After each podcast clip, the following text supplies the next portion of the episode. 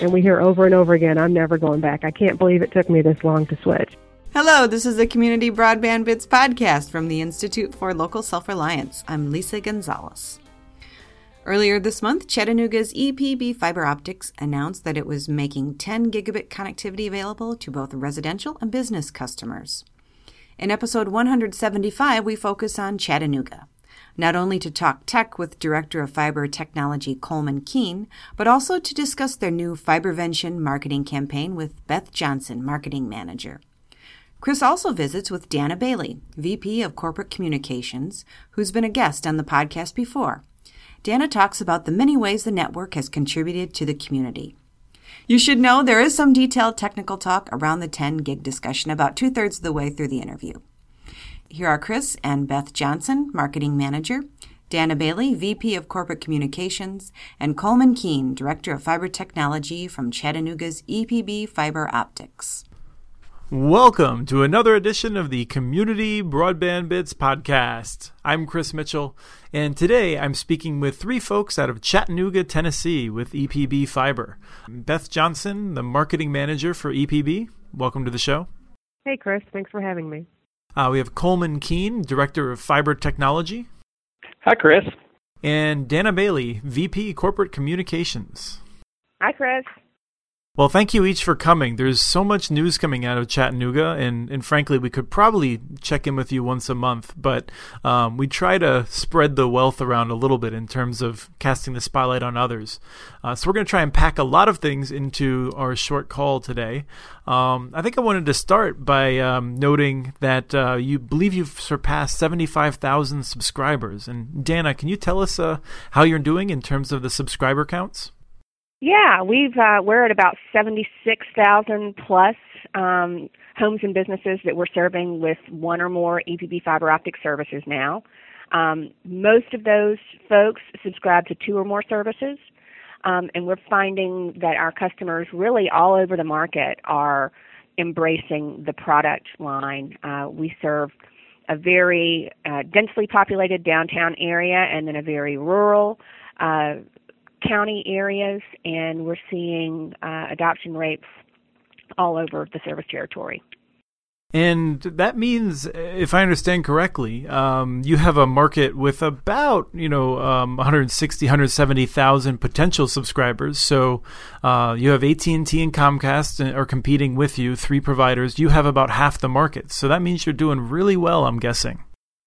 We're pretty pleased with the results, and and and tickled that our customers uh, and the market as a whole has embraced this product set like they have.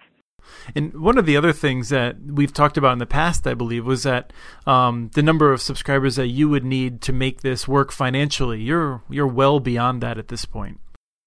We surpassed that some time back, yes. So at this point, we feel very confident and have felt confident for the last several years that we're um, well on our way to making this business plan work even even better than we thought it would in the first place. And I, I saw that um, that's benefiting some of the local governments as well. I think I saw a press release that, that EPB had uh, contributed uh, $19 million to both Chattanooga and then other of the nearby local governments that you serve. Um, and then in addition, I think all the, your, electric rate customers are probably benefiting from the success of the, the fiber plant it's a common piece of misunderstanding that EPB doesn't pay taxes when in fact we are the largest taxpayer in the city of Chattanooga and in Hamilton County. And uh, we, we don't pay taxes exactly, we pay what's called in lieu of taxes. And uh, and we're pretty proud of the taxes we pay. We want to make a contribution to this community, and uh, we don't mind writing that check every year at all. And the benefit to the electric system is absolutely it's it's, it's actually twofold. Um, we first built the fiber network uh, to upgrade and modernize our electric power system. So the fiber network is making our power grid even more reliable than before. It's reducing the duration of power interruptions by about 50 to 60 percent on average. So that's a great benefit to all of our electric power customers. And on the other side of the coin, it's also providing a financial benefit to our electric power customers. So since the fiber network itself is actually an asset of our electric power business, every time uh, one of our customers signs up with EPB Fiber Optics, they pay part of their bill essentially back to the electric company. um, for the purpose of leasing, for lack of a better term, that fiber asset. So uh, not only is the fiber network benefiting our customers on the electric power side from the reliability standpoint, but it's also helping us keep from having to have um, rate increases as often as we would have had to before. Well, I think it's really impressive what you've done. Although um, most of the things we've discussed, I think, are um, kind of um, you know, I think policy geek issues, the kinds of things that that we care about, um, but may not necessarily get the blood flowing of ordinary people.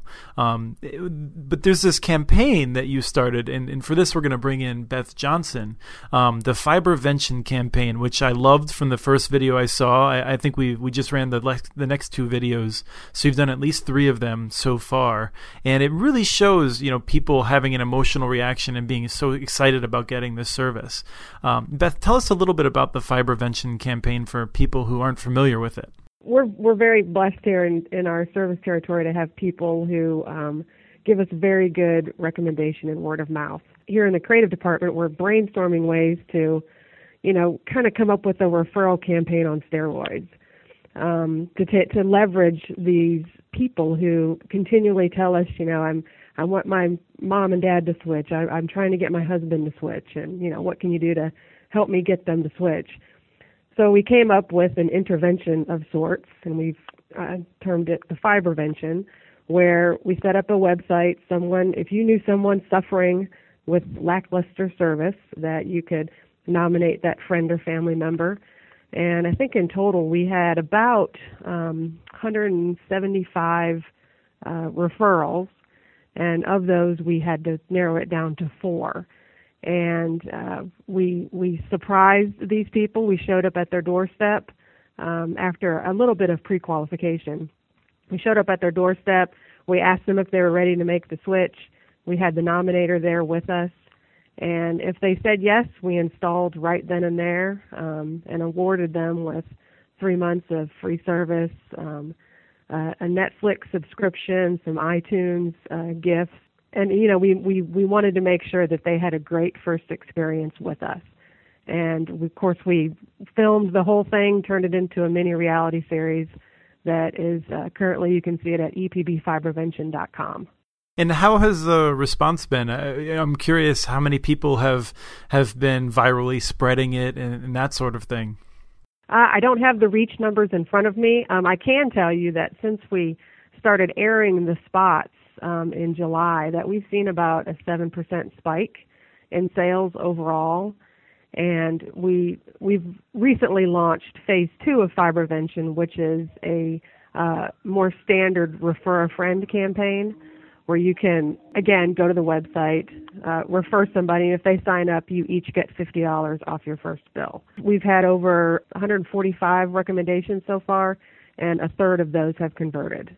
I guess I'm curious. I would expect that as you get more and more saturated, as as more and more people are switching over, and and very few people are switching away, you have to be more and more creative to reach the next swath of people.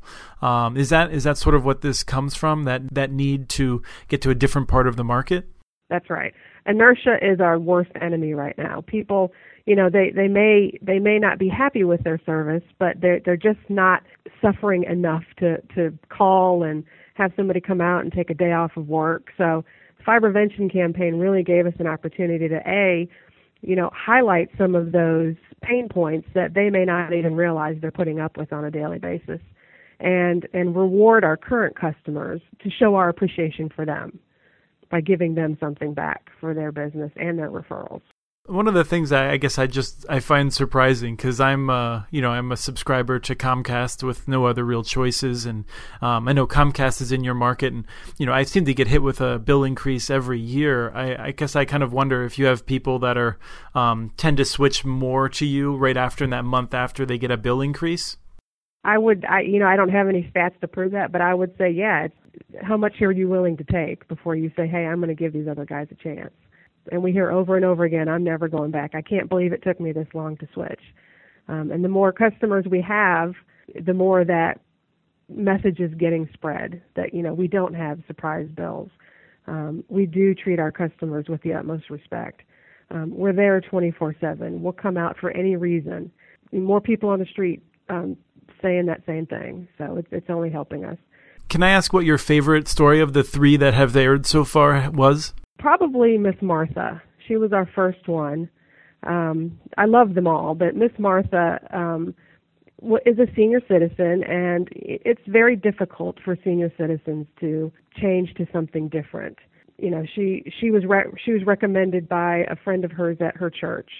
She loved Facebook, and she just she she was so welcoming to us after hearing some of her stories um, of the of the price increases that she had been through, and and the difficulty she had sitting on hold with with her other provider. We felt like we were really doing her a service by helping her switch and getting her email set up and showing her how to use everything. And um, since then, she's been one of our biggest advocates, and, and we keep in touch with her regularly. She she's a good model for other senior citizens who don't have to be treated poorly. And um, we're looking at ways where we can maybe um, use Miss Martha again because she's a, she's a huge fan of ours now. That's great. I love those locally rooted campaigns, and, and, we've seen this in some other communities too. Um, you know, the difference between how you're marketing your service and, and I think elevating the community versus what I saw. One of the tactics on your Facebook page, one of your a commenter suggested that uh, one of your competitors was offering like a $500 Visa card for those who switched back to them, kind of thing. Um, you know, I just it's really great to see these these marketing opportunities that really elevate the community rather than just trying to throw cash at people people temporarily. I mean, I think at the end of the day, everybody wants to be treated fairly and with respect, and that's what we we strive for every day. Well, one of the things that um, you know, you noted that EPB doesn't surprise the um, um, your customers with a bill increase. I mean, as I've been watching your internet services, you launched at 15 megabits. All your speeds were symmetrical, and the slowest you could get then was 15 megabits. You went to 30, then 50, now 100. Um, you've gone to the highest end to offering 10 gigabits, which is what we're going to talk about next. But as I recall, the price has remained the same for internet service throughout all of those speed increases. That's about six years now, isn't it? That's correct. Well, that's really incredible. Danna, did you want to any comments around that? As we learned how to manage our network, we realized that we could offer higher speeds, we could offer faster internet, and didn't need to change the pricing. And so, when we, when we had the opportunity to do that, we just kept doing it. That's really been one of the goals from the get go with having this network in place is making a platform available for our community to innovate. And the way we see it, the more speed they have available to them, uh, the more opportunity they have to innovate. We we certainly don't dictate what they do with it. Would don't even wouldn't ever dream of such. But um, if we can make it available, we want to, and that's what we've been doing for the past six years. Great. And so we're going to talk now about the, the 10 gigabit service. I'm going to I'm going to warn people that I want to talk with Colman on a little bit higher technical level than we usually do, um, and I think that'll be appreciated by our more technical audience. Um, you know, Colman, um, when the 10 gigabit was announced, I was I was interested to see because I understand that you know one other community, Salisbury, North Carolina, had announced that they were doing uh, 10 gig, although they needed to do um, they need a little bit more time before they can make it available citywide because of the technological challenges. Now, as I understand it, you're doing 10 gig, um, but you don't have to switch out, you know, um, all of the technology uh, at the end user in order to do it. So I'm I'm curious if you can dive right in and tell us about the technology behind getting 10 gig to residents. Well, Chris, uh, as you know, when we launched, we, we launched a, a GPON network, a gigabit passive optical network. And um, you know, we have been able to provide our business customers with higher levels of service using Ethernet-based services. And what we've launched now and really excited about is the next generation PON. So uh, what we're deploying is an NG PON 2 or a, a TWDM PON. So we're the first uh, in the nation to launch that next generation PON network, and basically gives us the capability today of doing 10 gigabits symmetrical to each customer that's in our network. And it plays well with our existing GPON network. So we actually can use the existing shells that we have, the, the OLTs, um, or at least the newer version of OLTs. We have three generations of OLTs in our network now. And just by replacing a, a line card and then replacing the ONT at the side of the house. So very little true work is done to actually deliver the 10 gigs to a customer. Um, today, you know, the ONTs are a little expensive because there's not a lot of volume. Kind of as I mentioned, we were the first to launch this technology, but over time, the ONT prices will come down. We saw the same thing with the GPON network when we first launched it. So uh, we're very excited to be able to provide you know, this next generation architecture, you know, to our customers so that all these smart people in our network can figure out ways to use this bandwidth that we're making available.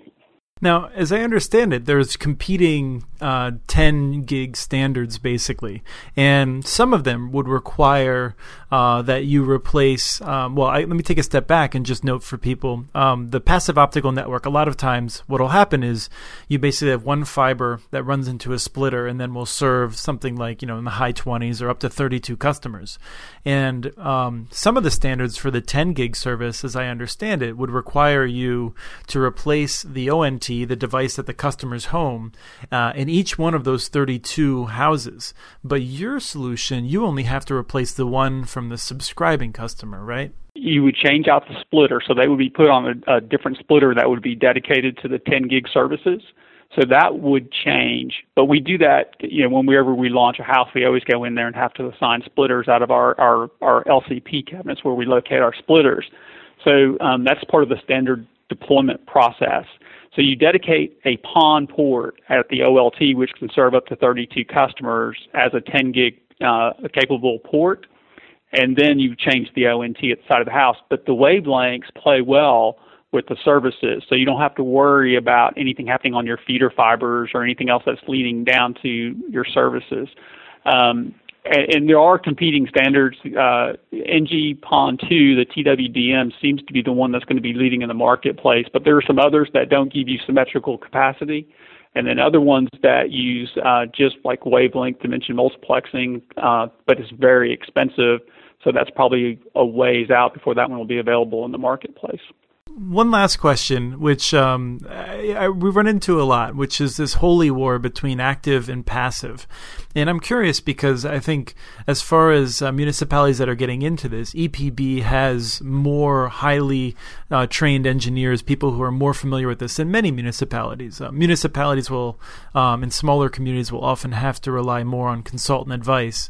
Um, but what's your reaction when somebody says that that the only way to have good future um, upgradability is to have an active Ethernet type approach? active Ethernet can be more expensive to run. There are use cases where it makes sense, you know, specifically for some uh, higher end, you know, enterprise customers or something like that. But you know, 10 gig capacity down to a customer is pretty high bandwidth.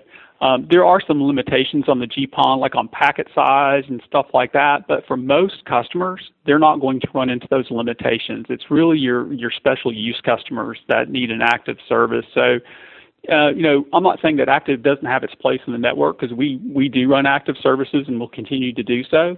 But for your the bulk of your customers, 90% of your base, a GPON system is is cheaper and easier to run. Great.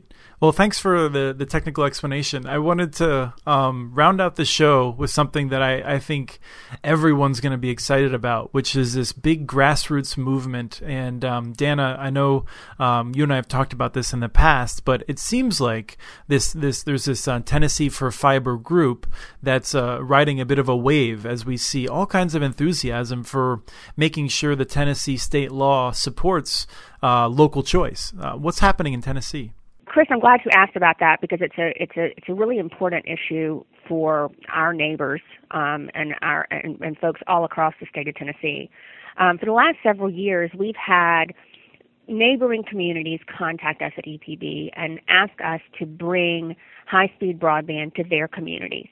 Um, we've got folks who are just outside our service territory who might have constituents who only have access to dial-up speeds. Um, we've heard stories about people who uh, have to take their drive their kids 10 miles down the street to McDonald's to jump on the Wi-Fi so that the kids can download their their homework assignments. Um, so there's still, you know, even though we've got the fastest internet in the world right here in Chattanooga, our neighbors are doing without. Um, and so we've had neighboring communities ask us to help them, and uh, we've certainly looked into that. But what we found is that it's not it's not an option until there's a small change to Tennessee state law.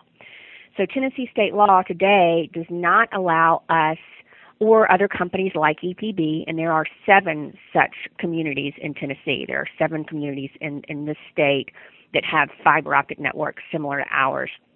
So, but none of us, because of state law, can expand outside of our service territory to serve these neighboring communities that so desperately need to be connected with the rest of the world and the 21st century.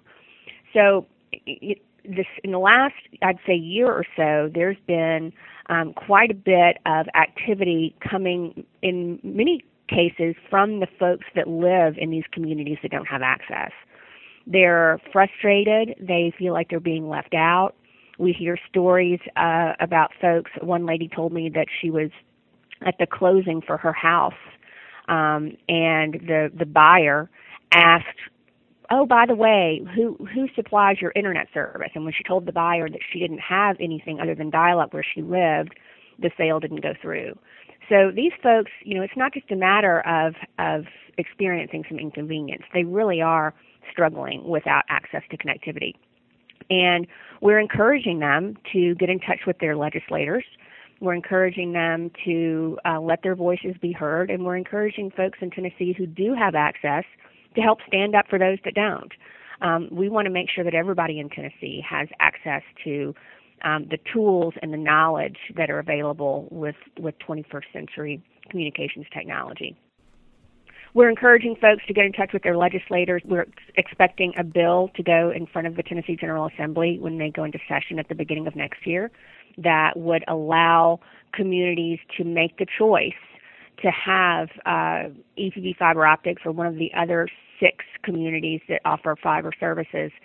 The, the bill would allow us to expand and, and would allow our neighbors to choose um, to make the choices that they need to, to, to have the connectivity that their communities need to be able to, to compete and thrive in the 21st century. Well, we know that we just had a big victory at the FCC, and I know that that's being appealed, and um, it's hard for any utility to commit to a significant investment while there's, um, uh, you know, some doubt as to what the law will end up being. Uh, do you credit the FCC action with raising more awareness about this in Tennessee so that you could change it locally? I do think that the the the the publicity around the FCC filing and the results of that did raise the awareness um, throughout the state and, and hopefully throughout the country uh, of this issue. I also oh, I definitely think there so. There are folks who have been going without for so long that it's finally getting to the place where they're realizing that something has to be done. So we're hearing a lot more from the folks who are actually without internet service right now than we have in years past. Well, from what I can tell, the, the grassroots surge is so great. I'm hoping that it will finally force an actual vote and get out of subcommittee. Um, in the past, I know the, the powerful lobbyists have been able to lock it up, but the more attention we get on it, the, the more we can um, have a hope that it will get through. I wanted to end up with asking each of you um, if you can think back to you know seven or eight years ago. I'm curious what what has resulted from the fiber network um, that has most either inspired you or surprised you in the community in terms of how it's helped Chattanooga. Um, and and Beth, maybe I can start with you and put you on the spot if you don't mind. I think for me, um, I wasn't working for EPB at the time. It was launched. Um, so I was a you know I was a little bit outside the the lines of it. But as a mother, I can tell you that I'm most excited about the opportunities that exist here in our community in in the in the areas of STEM. Um, my daughter loves math. She loves science, and we have places here now like Techtown where I can I can take her and give her resources that a lot of communities don't offer. So, um, as a parent, I can say that the, that the fiber optic network helps me be a better one. Well, that's great. Um, Colman, what are your thoughts? You know, it, it's very similar to what you know Beth just said. You know, basically, it's that the community has really embraced this architecture and has really leveraged it. Um, you know, we have a very vibrant young entrepreneurial community here, and the community is very you know open and accepting of that community. So um, you know, we're getting a young demographic that's coming and staying, and that is really exciting to me. Great. And, and Danna, what, what's your reaction? And I couldn't agree more with, with both Beth and Colman's sentiments. One of the things it, it's it's difficult to quantify, uh, and I don't even know if it is quantifiable, but it's palpable. Is is this community's sense of optimism and confidence? Um, you know, we're I think that having an accolade like fastest internet in the Western Hemisphere makes people feel good about where they are. It makes them feel um, optimistic about where they're going. So to me, it, it, is probably more of a, a qualitative sentiment, but um, but I think it is very real. Great. Well, well, thank you so much for, for your time today, and and I think being an inspiration for so many communities. The fact that you've built such an impressive network and that you've done such an incredible job of making people aware of it. I know it's made my job easier here at the Institute for Local Self Reliance because everyone's heard about community broadband now. Well, thanks for what you do, Chris. You do great work, and we appreciate yeah. y'all's partnership. That was Beth Johnson, Marketing Manager, Danna Bailey, VP of Corporate Communications, and Colman Keane, Director of Fiber Technology from Chattanooga's EPB Fiber Optics. Follow us on Twitter. Our handle is at CommunityNets. If you use Facebook, you can find us by searching for Community Broadband Networks. We want your ideas for the show. Email us at podcast at muninetworks.org.